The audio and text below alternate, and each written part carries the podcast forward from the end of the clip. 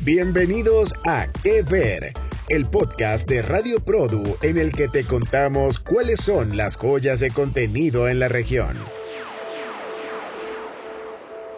Hola a todos, bienvenidos al podcast Que Ver de Produ, donde comentamos el mejor contenido hecho en Latinoamérica. Y recuerden que radioprodu.com encontrarán todos los episodios. Yo soy Federico Bianchi, periodista de investigación desde Buenos Aires. Y yo soy Tayana Adrián, directora de marketing y nuevos negocios desde Ciudad de México. Hoy vamos a hablarles de una serie que es una producción original de HBO Max y se llama Ugly. Todo un descubrimiento, ¿no, Fede? Hola, querida Tayana. Sí, la verdad que todo un descubrimiento y me alegro que bueno hayamos tenido la, suerte de elegir correctamente, como creo que lo hacemos siempre, eh, la serie me parece que tiene una temática muy original, o sea, es original la temática porque, bueno, las series juveniles suelen ser como muy repetitivas, porque, bueno, los temas de la juventud suelen ser casi siempre los mismos. Es una serie como dura de a ratos, ya que la droga, la violencia, eh, bueno, el sexo, obviamente, están muy presentes. Pero además, estos temas son, muy, son los disparadores de muchas situaciones. Y también quiero aprovechar para felicitar a la serie por ser finalista en los premios Produ, en la categoría Mejor Serie Musical y más que merecido esto, por cierto. Pero claro, bueno, me uno a esa felicitación primero, pero segundo, ¿cómo no la van a nominar si las productoras Ascomedia y Exile se lucen realmente con el nivel de producción que logran con Ugly? Es impecable la dirección, el audio, la edición, el, vestuario, eh, la dirección de arte, todo es, es espectacular, altísimo, me encantó. Totalmente de acuerdo con el nivel de producción que, que comentás. Bueno, tampoco es casualidad que ya esté confirmada la segunda temporada, que esperamos se estrene lo más pronto posible, porque bueno, la ansiedad este, nos, va a terminar ganando. Y hablando de, la producción, me, impresionó mucho el nivel de la fotografía, que también lo, comentaste, que está a cargo de Leslie Moreno, también eh, finalista de, los premios Produ. La rompe totalmente, eh, en toda la serie se, se percibe como una paleta de colores propia de, los videoclips de, trap. Sí, hay, mucho de la iluminación con neón, ¿no? Que es como una de esas características de esta corriente aesthetic que mezcla un poco los 80, los 90, los 2000 y, y que no es solamente una cuestión de look, combina todo en un look, efectivamente, pero también como con un estilo de vida muy particular, ¿no? Y de hecho lo vemos en la serie. De hecho, esta serie llega a, a coronar en un momento musical muy particular. Uno de los actores es un músico mexicano llamado Natanael Cano. Este, él también es productor y a él se le atribuye el padre de un género que se llama el corrido tumbado, que yo lo descubrí hace poco. Sí, yo lo acabo de descubrir recién con que lo comentás vos. Ajá. No, lo conocía. Yo tampoco, pero resulta que a mediados de julio se, se, viralizó una noticia que sacó Spotify sobre un cantante llamado Peso Pluma, también mexicano, que también canta en ese género. E imagínate tú que este chico alcanzó más seguidores que Adele en Spotify. Y Spotify anunció que ese tema, que es un corrido tumbado, que se llama Ella baila sola, había sido el más escuchado en el verano. ¿Qué tal? Ah, bueno, listo. toda esta información la desconocía. o sea, tengo eh, Peso Pluma, sé que está acá en Argentina y bueno, Natanael Cano también lo tengo, pero toda la información de que había este, alcanzado a, Adele y que Spotify había, había anunciado esto, lo desconocía. Eh, bueno, y definitivamente es un género musical que llegó no solo para quedarse, sino también para imponerse. Y ya que mencionas a Natanael Cano, me sucedió que todos los actores se ven tan creíbles y naturales en sus actuaciones que en algún momento tuve que chequear que si no eran traperos realmente. Sí, sí. Porque, bueno, de hecho, eh, Benny, que, que, canta, está fantástico. Entonces me pasó eso, que me costaba saber quién era el actor, quién era el cantante, y bueno, entonces este, eso habla también de lo bien este, lo natural y lo bien actuado que está la, serie. Sí, sí, a mí me pasó exactamente lo mismo, y sí lo son, o sea, la, la sorpresa es que sí lo son, y eso le imprime como mucha naturalidad a sus personajes, ¿no? Esto se refleja inclusive, por ejemplo, hasta en el slang que manejan, que es tan, pero tan mexicano que yo hasta tuve que verla, querido compañero, con subtítulos. Porque a pesar de que yo vivo en México ya hace varios años, todavía, por ejemplo, leer cosas como culero, que puede ser cobarde o imbécil, o pinche, o no me pelas, que significa que no me haces caso, o qué pedo, que es ¿cómo estás? A mí todo eso se me hace súper curioso, ¿no? No tiene nada que ver conmigo. No, yo no me expreso así. ¿Cómo te fue a ti con eso, Fede? Bueno, igual, igual yo me río, pero digo, a mí me pasa con acá en Argentina, que también los chicos hablan en su propio idioma y también me cuesta entenderlos, pero me pasó lo mismo. Y debo admitir que muchas veces, cuando me pasaba esto, porque yo no lo vi subtitulado, pero tuve que recurrir a San Google, que me salva muchas veces, y a, mucho no salva, por eso San Google, que tuve que buscar mucho de la, de la jerga que utiliza para hablar, no solo lo cotidiano, porque o sea, los jóvenes obviamente tienen su propia lengua, pero el género musical tiene su propia lengua. Entonces, era a veces muy complicado, este, por ejemplo, cuando hay una expresión en particular que fue la de barras, que, creo que aparece en el primer capítulo, y bueno, lo que encontré es que son frases que encajan en un compás. Y bueno, por otra parte, también otra cosa que me pasó es que quedé como fascinado con este universo, que obviamente desconocía, porque no es un género que, yo consuma, y, me sorprendió que es mucho más profundo y rico de lo que yo creía. Entonces digo, o sea, uno a veces con su propia este, no sé, percepción no se da cuenta de que hay otra, que no es solamente un género musical, sino que hay mucha más profundidad.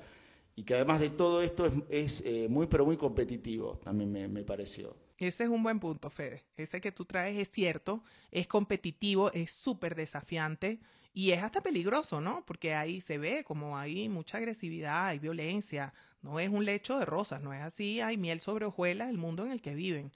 Y, y esto se ve inclusive cuando ellos mismos se manifiestan como que van en contra del sistema, ¿no? Que es uno de los temas que toca la serie. Bueno, no es el único. También habla del abandono, de las relaciones amorosas, de la fama, la rivalidad, la amistad, la droga. Bueno, eso de ir contra el sistema creo que es mucho, no solo de la juventud, sino que está además se ve muy presente todo, todo el tiempo.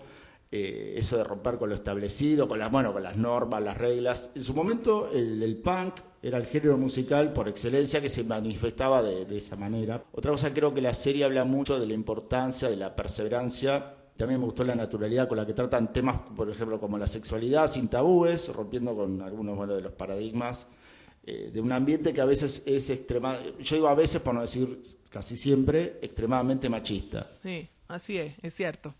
La verdad es que a mí me parece que esta serie es un producto eh, muy, muy bien trabajado me parece que tiene todos los ingredientes para el éxito. De hecho, aquí en México, en TikTok, que estuve buscando ahí como referente, referencias de, bueno, porque siempre las hay, pues, de tendencia. Claro, sí, no, y aparte, sí, sí, el público joven. Ajá, exacto, estás allí, estás allí. Yo, yo, por eso no estoy. Por suerte estás vos que que pues yo no estoy ahí. Así que, qué bueno. Estoy con una cuenta que lo que da es risa, pero bueno, me sirve para buscar qué es lo que se va viralizando y buscar información. Y ahí se leen comentarios súper positivos, donde además tú ves que la gente reconoce a estos cantantes, reconoce a, a Natanael, reconoce a Benny, el protagonista. A mí no, yo no los reconozco, ni, no los conozco ni los reconozco. A mí no me gusta el rap, ni me gusta el trap, pero sí tengo que decir que la serie me gustó y me gustó ese contenido tan estético. Este, y eso que llegaba a sentirlo como si fuera de otro país, ¿no? Bueno, la verdad que yo también creo que hay como una brecha generacional, porque al fin y al cabo, Fede, yo soy una señora, esa es la realidad. Bueno, yo soy, no de un señor, pero ya estoy en mis 41 y me pasa lo mismo, pero más, que una brecha generacional es que uno tiene gustos musicales que, pueden ser distintos y me, pasó lo mismo, pero lo que sí digo que está muy lograda la serie, es muy entretenida y eso que es muy difícil por ahí conseguir en tantos capítulos, porque son, bueno, 13 capítulos y es entretenido y cada capítulo es mejor que el anterior y, y además, más allá de no ser un género musical que consuma, lo empecé como a respetar a través de la serie. O sea, la serie me hizo que respete un género musical que, del cual no solo desconocía, sino que no consumo. Eh, siento que también, además, de, como comenté, es un ambiente muy competitivo. Por ejemplo, hablando de las palabras que tenía que buscar para saber de, qué se trataba, hay un término que utilizan que es beef, que es cuando dos traperos se confrontan en un freestyle, que es a pura improvisación, desafiándose mutuamente cuando tienen algún tipo de disputa bueno, personal. Y yo pensé que era una palabra nueva y no, es una palabra que tiene registro de los años 70. No, bueno, pero tú te votaste con tu investigación en esta serie, Fede, estás destacadísimo. Ahora, girando hacia otro ámbito, pero hablando de los personajes. Yo tengo que decir que el protagonista, Ogly, se me hizo súper querible. Me pareció dulce, es ambicioso, pero está muy claro en sus puntos de vista. Y mi favorito, bueno, hay muchos personajes simpáticos de verdad que me gustaron, pero mi favorito fue Bubbles. Me pareció, como diríamos en Venezuela, demasiado pana. Él vive su vida, él procura resolver todos los problemas, él es, pero siento él como es, ¿no? Es como muy fiel a sí mismo. Y hablando de que cada quien es como es, ¿qué opinas tú de los nombres de los protagonistas? No son nombres.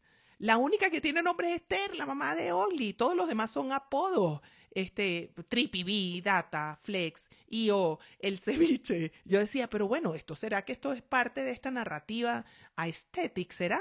Bueno, es un gran detalle que comentás, porque a mí lo que me pasó es que, que siento que, bueno, es muy propio del género el tener un nombre artístico y por ahí me hubiese gustado saber un poquito más el origen de cada uno. Por ahí el de Data era porque uno se la veía este, que estaba en la parte artística y mucho con la, computadora. Que justo mi personaje, ahí, ahí venía yo, que mi personaje favorito fue Data, porque siento que es un personaje, además de muy rico, que, que logra imponerse a puro talento, perseverancia, personalidad, en un universo muy masculino, gran trabajo de Sasha González, aprovecho para, para mencionarla, que se destaca en un grupo que bueno, está lleno de varones, entre Ogli y, el resto de, de, los, de los amigos.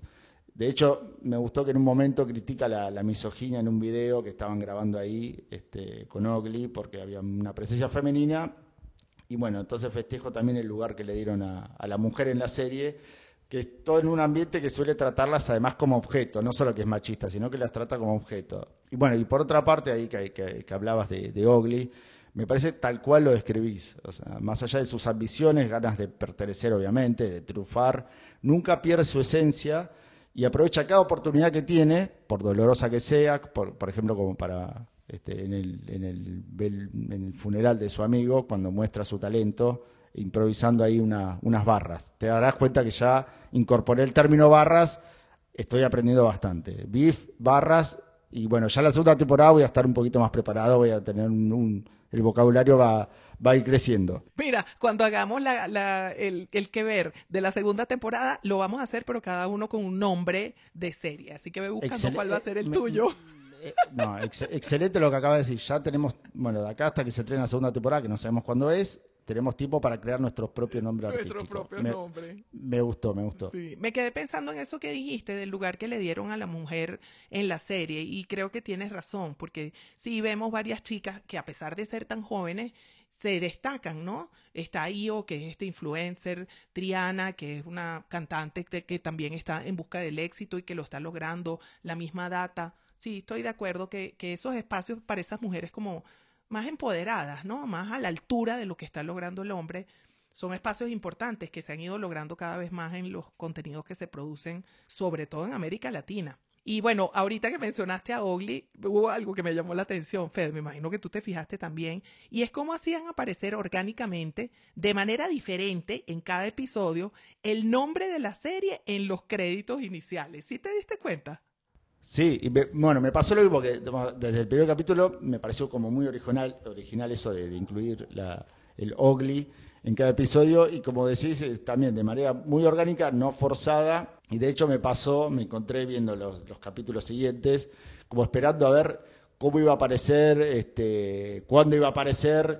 Y de hecho hay algo que, que noté, que creo que es en el último capítulo, que en lugar del Ogli aparece el Ulises, que es el nombre del protagonista, ¿no? porque Ogli obviamente es el nombre artístico, y bueno, obviamente habla de que en realidad en ese capítulo se ve la parte más personal y no la parte artística de él. Entonces, que es, bueno, no, vamos a spoilear, pero me, me pareció muy interesante eso de cambiar el Ogli por el nombre real de él, Ulises. Sí, Sí, también me pasó. me encanta cómo coincidimos en muchas reacciones cuando vamos viendo la serie, ¿no? Ya nos ha pasado varias veces. Bueno, Fede, como siempre, ha sido divino conversar contigo. Me encantó comentar Ugly, esta serie tan chida. Ajá, tú no eres el único que incorpora términos, yo también. Esta serie tan chida, disponible en HBO Max. Por mi parte, me despido, Fede. Será hasta una próxima emisión del podcast Que Ver un espacio para hablar de la producción de contenidos en América Latina y el mundo. Bueno, querida Tayana, bueno, seguimos aprendiendo, no solo este, que, hay mucho, un contenido vasto de, producciones, sino también un nuevo vocabulario que tenemos que empezar a incorporar porque obviamente si no, este, nos quedamos afuera. Así que bueno, está, está bueno. Está bueno eso, que las series también nos permiten ir conociendo nuevos universos y nuevos vocabularios. Así que bueno, querida Tayana, como siempre un placer hablar contigo sobre el vasto contenido de, calidad que tenemos y que afortunadamente cada vez hay más y con mucho talento nuevo, como hemos visto aquí con, con Ogli, mucha juventud, mucho que aprender. Bueno, saludos a todos, hasta el próximo podcast y recuerden también que pueden escuchar todos los episodios en radioprodu.com. Esto fue Que Ver, un podcast de Radio Produ en el que comentamos los contenidos más destacados de la región.